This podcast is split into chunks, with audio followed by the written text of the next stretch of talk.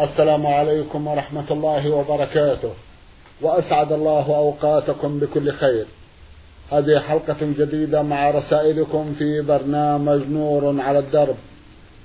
رسائلكم في هذه الحلقة نعرضها على سماحة الشيخ عبد العزيز ابن عبد الله بن باز المفتي العام للمملكة العربية السعودية ورئيس هيئة كبار العلماء. مع مطلع هذه الحلقة نرحب بسماحة الشيخ. ونشكر له تفضله بإجابة الإخوة المستمعين فأهلا وسهلا. حياكم الله. حياكم الله. وبارك فيكم. حياكم الله. أولى رسائل هذه الحلقة رسالة وصلت إلى البرنامج من المملكة الأردنية الهاشمية الكرك باعث الرسالة أو باعثة الرسالة. الأخوات تقول أختكم في الله أمل. أختنا لها جمع من الأسئلة. في أحدها تقول يجوز تأخير الصلاة عند الشعور بالتعب الشديد حتى أرتاح لأتمكن من إتقان الصلاة. وهل يجوز إعادة الصلاة عند السرحان الكثير فيها وعدم التركيز؟ جزاكم الله خيرا. بسم الله الرحمن الرحيم. الحمد لله صلى الله وسلم على رسول الله وعلى آله وأصحابه من اهتدى بهدى أما بعد فالمشروع للمؤمن أن يأتي الصلاة بقلب حاضر خاشع وأن يقبل عليها حتى يؤديها في غاية العناية والإقبال عليها والإخلاص لله والخشوع فيها. كما قال الله سبحانه قد أفلح المؤمنون الذين هم في صلاتهم خاشعون. وفي الحديث الصحيح يقول النبي صلى الله عليه وسلم أسوأ الناس سرقة الذي يشق صلاته. قيل يا رسول الله كيف يشق صلاته؟ قال لا يتم ركوعها ولا سجودها. فالواجب على المؤمن والمؤمنة العناية بالصلاة وأن يكبلها ويتم ركوعها وسجودها. لكن إذا كان في أول وقت عنده تعب فإنه لا بأس أن يستريح بل أفضل له يستريح ولو صلاها في أثناء الوقت. لأنه إذا صلاها في أثناء الوقت ولو في آخره مع الراحة والطمأنينة والخشوع كان أفضل من صلاتها في غير خشوع ولا طمأنينة. لكن لا يؤجلها إلى خروج الوقت. لا بد أن تفعل الوقت. التأخير نصف الوقت أو آخر الوقت لحاجة شرعية من التعب أو شدة المرض أو نحو ذلك لا بأس بذلك. والحمد لله. الحمد لله. لكن يعتني بإكمالها وإتمامها والطمأنينة فيها في أي وقت فعلها. لا بد من الطمأنينة. الطمأنينة ركن فيها لا بد. أما كمال الخشوع كمال العناية هذا أفضل. ولكن الطمأنينة يركع مطمئن يسجد مطمئن يجلس بين السجدتين مطمئنا يعتدل بعد الركوع مطمئنا هذا لا بد منه. كما أمر النبي صلى الله عليه وسلم المسيء في صلاته يعيد لما أخل بهذه الطمأنينة. وسمى النبي صلى الله عليه وسلم من أخل بهذا سارقا قال أسوأ الناس سرقة الذي يسرق صلاته. قيل رسول كيف يسرق صلاته؟ قال لا يتم ركوعها ولا سجودها. نعم. جزاكم الله خيرا وأحسن إليكم. تسأل أختنا وتقول إذا نذرت أن أشتري لإنسان هدية معينة عندما يتحقق لي شيء معين ومات هذا الشخص فماذا أفعل؟ هل. إذا نذرت أن أشتري لإنسان هدية معينة عندما يتحقق لي شيء معين ومات هذا الشخص فماذا أفعل؟ هل أتصدق بالمبلغ أم ماذا؟ جزاكم الله خيرا. إذا مات المنذور له بطل النذر ولم يكن ولم يكن على النار شيء. لأن المقصود هو إعطاؤه والمال والميت لا لا يعطى زال حكم تملكه للعطية فبطل فبطل النذر حينئذ وليس على الناذر شيء جزاكم الله خيرا وأحسن إليكم. إذا توضأت لصلاة النافلة فهل يجوز أن أصلي بذلكم الوضوء الفريضة لأن النية كانت للنافلة؟ لا حرج في ذلك. إذا توضأ الإنسان الضحى مثل صلاة الضحى. نعم. وجاء الظهر وهو على طهارة يصلي الظهر والحمد لله. المقصود أن يصلي بالطهارة سواء كانت الطهارة لنافلة أو للقراءة في المصحف أو لغير ذلك. يصلي بها الصلوات الفريضة والنوافل الأخرى ولو ما نواها لأن الطهارة حاصلة والحمد لله. نعم. بارك الله فيكم. إذا لمست المصحف الشريف بدون وضوء لترتيب وتغيير مكانه عند الحاجة لذلك فهل علي إثم؟ إذا دعت الحاجة يلمس من دون حائل يرفعه الإنسان بدون حائل من وراء حائل يجعل في يده منديل أو فوطة أو نحو ذلك يرفع إذا كان ليس فيه غلاف. أما إذا كان في غلاف يرفع بغلافه. لكن إذا كان ليس في غلاف فالرجل أو المرأة يرفع المصحف من مكان إلى مكان من وراء حائل نعم. جزاكم الله خيرا وأحسن إليكم. إذا نذر شخص ذبح شاة لأمر معين وتحقق هذا الأمر فهل يجوز أن ينوي ذبح الشاة لعيد الأضحى وكذلك النذر؟ إذا كان لا يملك ذبح شاتين للعيد والنذر. يذبحه لما نذره في الوقت الذي نذر. يعني نذر إذا أعطاه الله ولدا أن يذبح شاة أو نذر إذا تملك دار السكن أن يذبح شاة أو نذر إذا بلغه عن فلان ما يسره فيذبح شاة أو نذر إذا نجح من في الاختبار يذبح شاة فيذبحها في وقتها. ولا يؤجلها إلى العيد. بل يذبحها يذبحها في وقت يذبحها في وقتها ويتصدق بها الفقراء والمحاوي إلا أن تكون له نية نوى أنه يذبحها لأقاربه وجيرانه ويأكل معهم فهو على نيته. يقول النبي صلى الله عليه وسلم إنما الأعمال بالنيات وإنما لكل امرئ ما نوى. فهو يذبحها على ما نوى والحمد لله. قربة لله عز وجل يرجو بها فضله سبحانه والأجر عنده. لكن ينبغي أن يعلم أن النذر غير مشروع. فلا ينبغي إلا أن ينذر.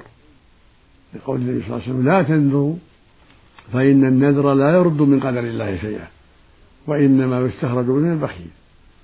لكن إذا نذر طاعة لزمه الوفاء لقول الله لقول النبي صلى الله عليه وسلم من نذر أن يطيع الله فليطعه ومن نذر أن يعصي الله فلا يعصه فإذا نذر طاعة وجب عليه الوفاء. مثل ما تقدم. لله عليه أن يصلي ركعتين يوم كذا يوم الخميس. لله عليه أن يوتر بإحدى عشرة ليلة كذا أو عليه أن يوفي لله أن يذبح شاة إذا رزقه الله مولودا أو رزقه الله سكنا أو بلغه سلامة فلان من المرض.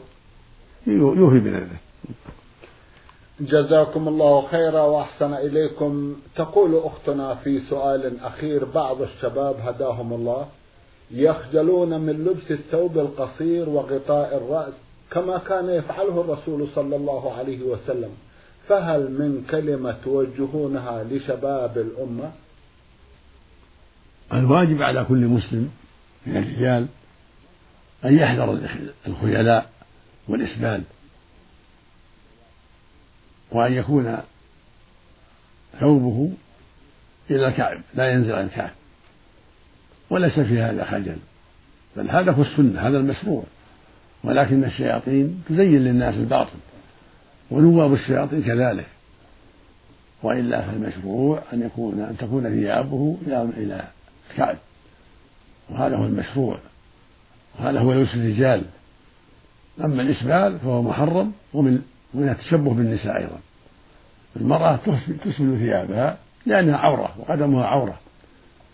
فلا يليق بالرجل أن يتشبه بالمرأة. والنبي عليه السلام يقول ما أسفل من الكعبين من الإزار فهو في النار. ويقول عليه الصلاة والسلام ثلاثة لا يكلمهم الله ولا ينظر لهم يوم القيامة ولا يزكيهم ولهم عذاب أليم المسلم إزارة. والمنان فيما أعطى والمنفق ساعته بالحلف الكاذب خرجه مسلم في صحيحه. فلا يجوز للمسلم أن يرخي ثيابه تحت الكعبين بل يجب أن تكون أن يكون لحد الكعب. وإذا رفعه إلى نصف الساق كان أفضل. أما النساء فالواجب عليهن الإسبال يعني تغطس الأقدام. سئل النبي صلى الله عليه وسلم عن ذلك فقال ترخي ترخي شبرا. فقال له بعض النساء إذا تبدو أقدامهن قال يرخين ذراعا ولا يزيد على ذلك. فالمرأة عورة ترخي ملابسها ذراعا أو أقل. وأما الرجل لا ليس له أن يرخي تحت الكعب بل الحد الكعب. أما الرأس فأمره واسع ليس بعورة الرأس بالنسبة إلى الرجل. نعم. إن جعل عمامة أو طاقية اللي يسمونها طاقية أو الغطرة المعروفة الأمر واسع. أو أو جعله مكشوفا فلا بأس الأمر واسع. مثل ما شرع الله في, الإحرام للرجل يلبس الرداء والإزار دون شيء على رأسه. وإذا جعل رأسه ما جاءت به العادة من عمامة أو كوفية أو غترة أو غير ذلك مما جرت به العادة لا بأس. يلبس المعتاد بين قومه لا يشد عن قومه. يلبس الرجل المعتاد على رأسه. إذا كان عادة قومه الغترة غترة إذا كانت عادتهم العمامة على الرأس المكورة على عمامة إذا كانت عادتهم شيء آخر ليس في محظور شرعا لا بأس. حتى لا يشد عنهم ولا يلبس شهرة عنهم. جزاكم الله خيرا وأحسن إليكم المستمع أحمد شعبان يسأل ويقول هل تغطية اليدين والقدمين بالنسبة للمرأة في الصلاة؟ واجبة أو بماذا توجهون الناس؟ جزاكم الله خيرا. السنة المرأة كشف الوجه في الصلاة. إذا لم يكن عندها أجنبي غير محرم.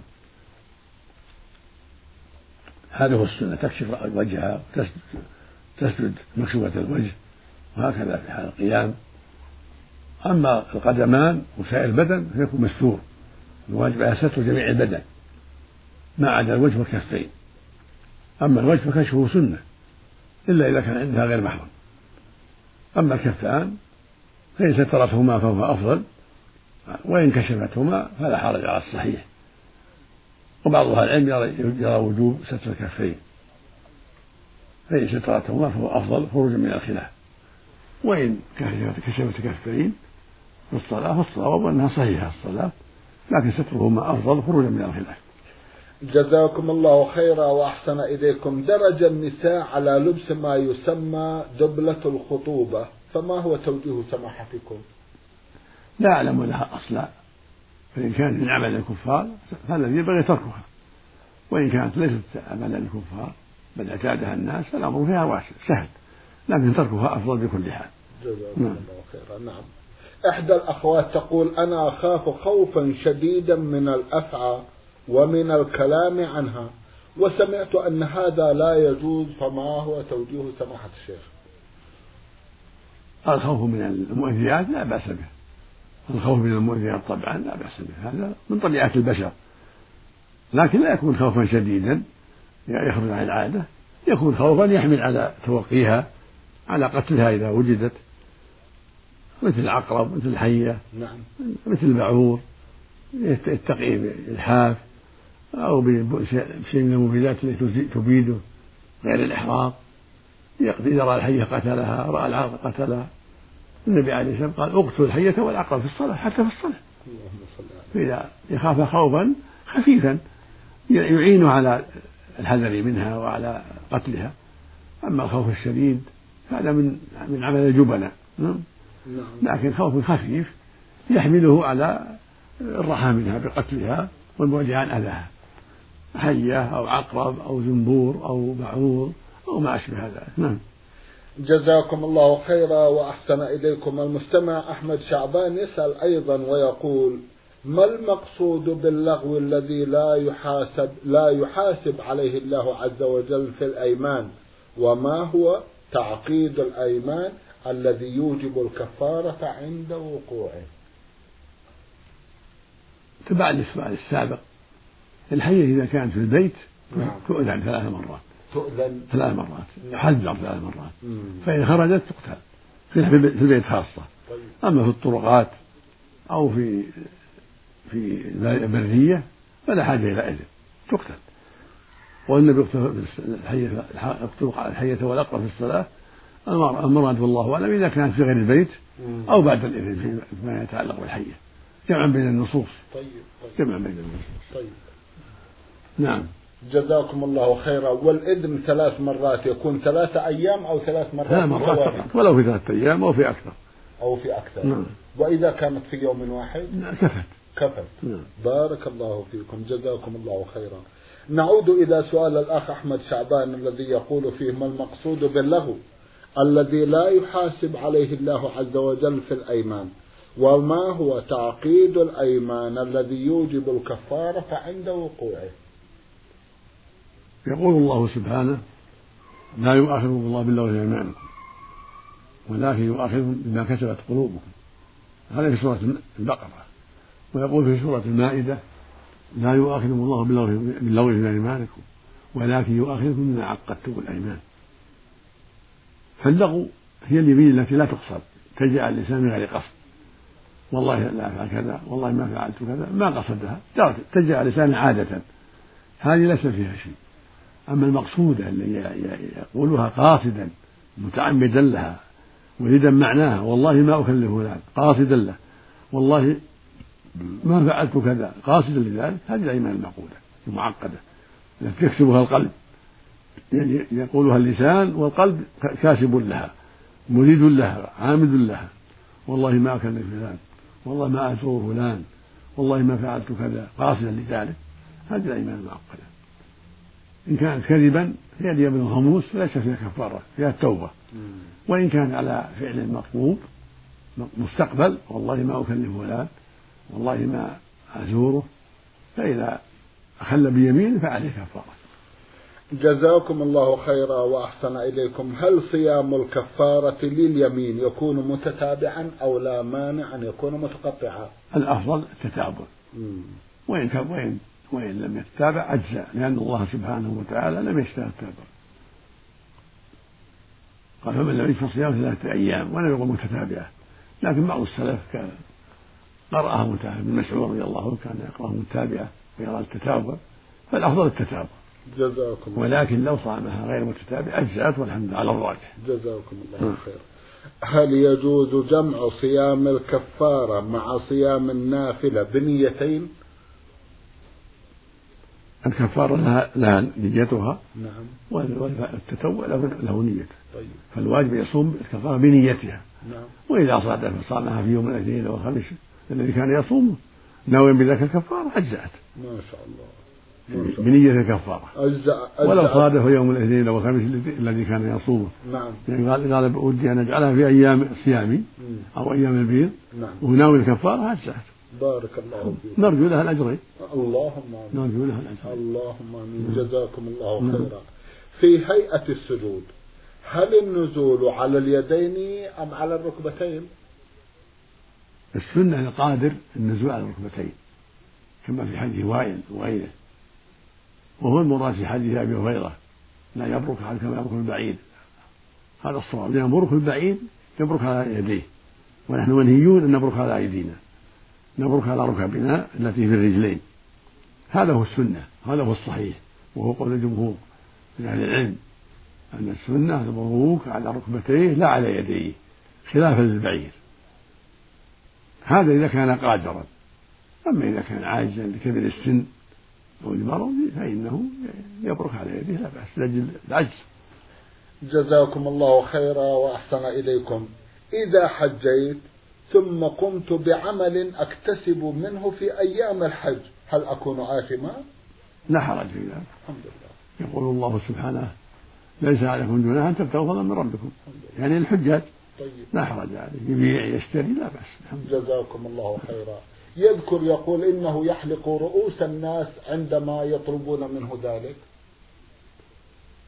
لا حرج. إذا كان فعله تطوعا فهو مأجور. يبدو أنه بأجر. وإذا فعله بالأجر المعتاد نعم. لا بأس. لا يزيد على الناس بالأجر المعتاد. بالأجر المعتاد. نعم. جزاكم الله خيرا وأحسن إليكم. مم. مستمع أو مستمعة الرمز عين ها حا كاف بل شاب يقول أنا شاب ولله الحمد ملتزم بدين الله تعالى وأعيش في أسرتي المكونة من الوالدة والوالد وإخواني. ولنا أقارب في نفس المكان الذي نحن فيه. ولكن هؤلاء الأقارب وأسرتي في خصام وقتال دائم والكل منهم لا يرضى عن الآخر مع العلم بأن هؤلاء الأقارب على أخلاق سيئة ومعاملتهم معنا سيئة. وأنا أقف حيران إذا ذهبت إليهم لأصل ما أمر الله بوصله من صلة الرحم غضب الوالد والوالدة. وإذا لم أذهب حتى أرضي والدي ووالدتي أخشى من عقوبة قطيعة الرحم فبماذا توجهونني؟ جزاكم الله خيرا. إذا كان الأقارب عندهم منكرات ظاهرة يستحقون عليها الهجر فلا تذهب إليهم. لكن لو ذهبت إليه النصيحة والتوجيه إلى الخير والأمر بالمعروف والنهي عن المنكر فهذا طيب لعلهم يهتدون ولو ما علمت والديك. فإذا لم تجدي النصيحة ولم ينفع فيهم التوجيه فحينئذ يشرع هجرهم. لإصرارهم على المعصية ومع ذلك ترضي والديك بهذا الأمر. أما إذا رجوت أن الله ينفعهم بنصيحتك وتوجيهك فاذهب إليهم وانصحهم وأمرهم بالمعروف وانههم عن المنكر لعل الله يهديهم بذلك. ولو لم يرضى والداك لكن إذا تيسر إخفاء ذلك عن والديك فاجمع بين المصلحتين فحسن يقول النبي صلى الله عليه وسلم إنما الطاعة المعروف فإذا ذهبت إلى قاربك للنصح والتوجيه والأمر بالمعروف والنهي عن المنكر هذا عمل طيب ومشروع ولو لم يرضى والداك لكن إذا تيسر أن تخفي ذلك عنهما فتجمع بين المصلحتين بين إرضاء والديك وبين القيام بما شرع الله لك من النصيحة والتوجيه هذا كله حسن جزاكم الله خيرا وأحسن إليكم بعد هذا رسالة بعثت بها إحدى الأخوات رمزت إلى اسمها بالحروف ها ألف ميم من الرياض. أختنا تسأل عن صلاة الليل وتسأل هل يجب الملازمة لها أو لا يجب؟ جزاكم الله خيرا. صلاة الليل سنة مؤكدة ومن فعل النبي صلى الله عليه وسلم. قال الله جل وعلا ومن الليل فتهدد به نافلة لك عسى أن يبعثك ربك مقاما محمودا. وقال في وصف الصالحين من عباد الله كانوا قليلا من الليل ما يهجعون وبالأسهار هم يستغفرون. وقال في صفة عباد الرحمن سبحانه وتعالى والذين يبيتون ربهم سجدا وقياما. فالتهجد بالليل سنة وقربة عظيمة. لكن حسب الطاقة. يفعلها الإنسان حسب في أول الليل في أثناء الليل في آخر الليل حسب التيسير وأقلها واحدة ركعة واحدة يوتر بها. ويستحب له الزيادة يصلي ثلاث خمسا سبعا تسعا حسب التيسير وإذا كان يشق عليه قيام الليل في آخر الليل صلاها قبل أن قبل أن ينام.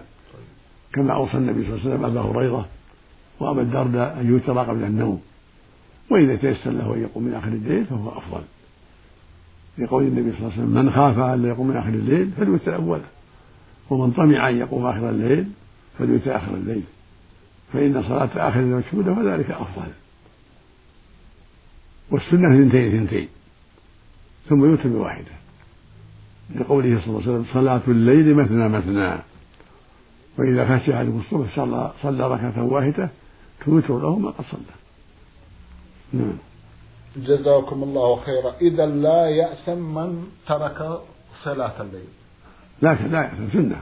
سنة. سنة. الحمد لله. لو لو تركها لا, لا شيء عليه لكن سنة سنة محافظة عليها. بارك الله فيك. الله لم يوجب علينا إلا الصلاة الخمس الظهر والعصر والمغرب والعشاء والفجر والجمعة.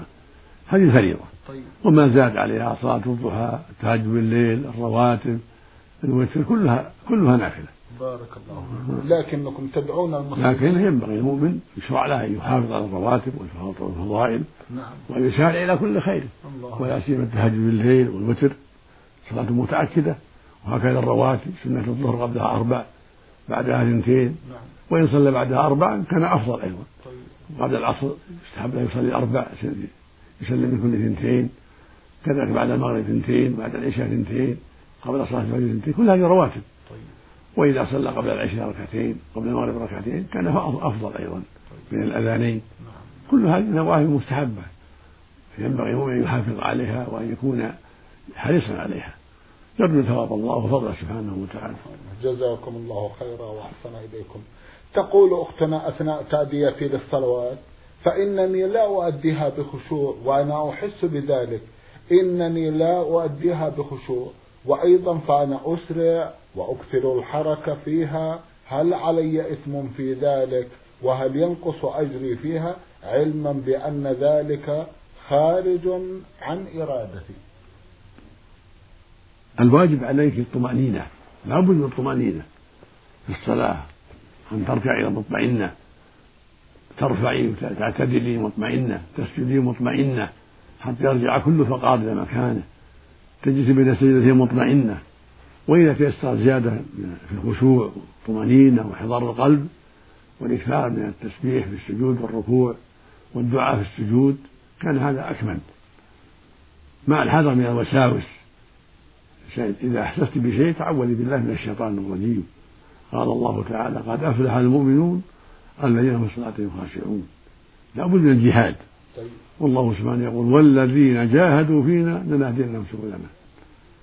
فعلى الرجل والمرأة العناية بالصلاة والحرص على الخشوع فيها والطمأنينة وأداء المشروعات من من الأذكار والدعاء في الركوع يقول سبحان ربي العظيم سبحان ربي العظيم ثلاثة أو أكثر والواجب مرة.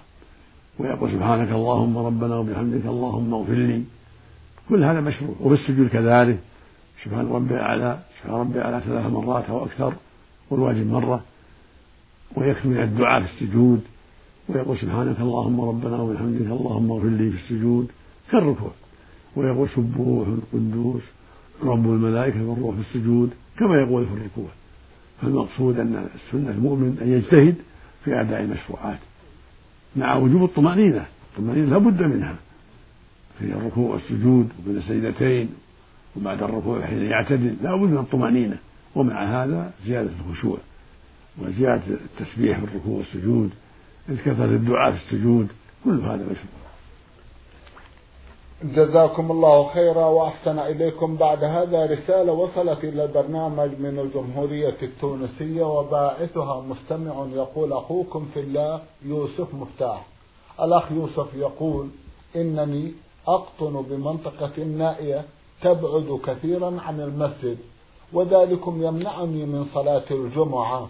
فهل لي أن أصلي صلاة الجمعة في بيتي أثناء نقلها مباشرة وسماعها من الراديو؟ وجهوني جزاكم الله خيرا. إذا استطعت أن تحضر فعليك أن تحضر. إذا كنت تسمع النداء عند هدوء الأصوات فعليك أن تحضر. أو كنت في طرف البلد عليك أن تحضر مطلقا ولو بعدت عليك أن تحضر الجمعة. أما إذا كنت بعيد خارج البلد لا تسمع النداء ويشق عليك الحضور فلا حرج عليك. صلي ظهرا لا تصلي جمعة. عليك أن تصلي ظهرا أربع ركعات لأن الجمعة إنما الصلاة في الجماعة.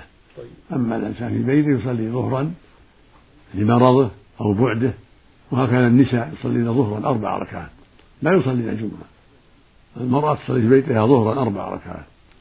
في كل مكان. وهكذا الرجل المريض الذي لا يحضر الجمعة يصلي ظهرا أربع ركعات. وهكذا البعيد عن المساجد الذي لا يستطيع الحضور لبعده عن المساجد ولا يسمع صوت المؤذن فهذا يصلي ظهرا أربع ركعات. لكن إذا تيسر لك ولو بالسيارة تحضر الخير تشهد الجمعة هذا خير عظيم. أما إذا بعد بعدت عنه ولو بالسيارة لا يلزم. لا يلزم إذا كنت بعيدا لا تسمع النداء عند هدوء الأصوات.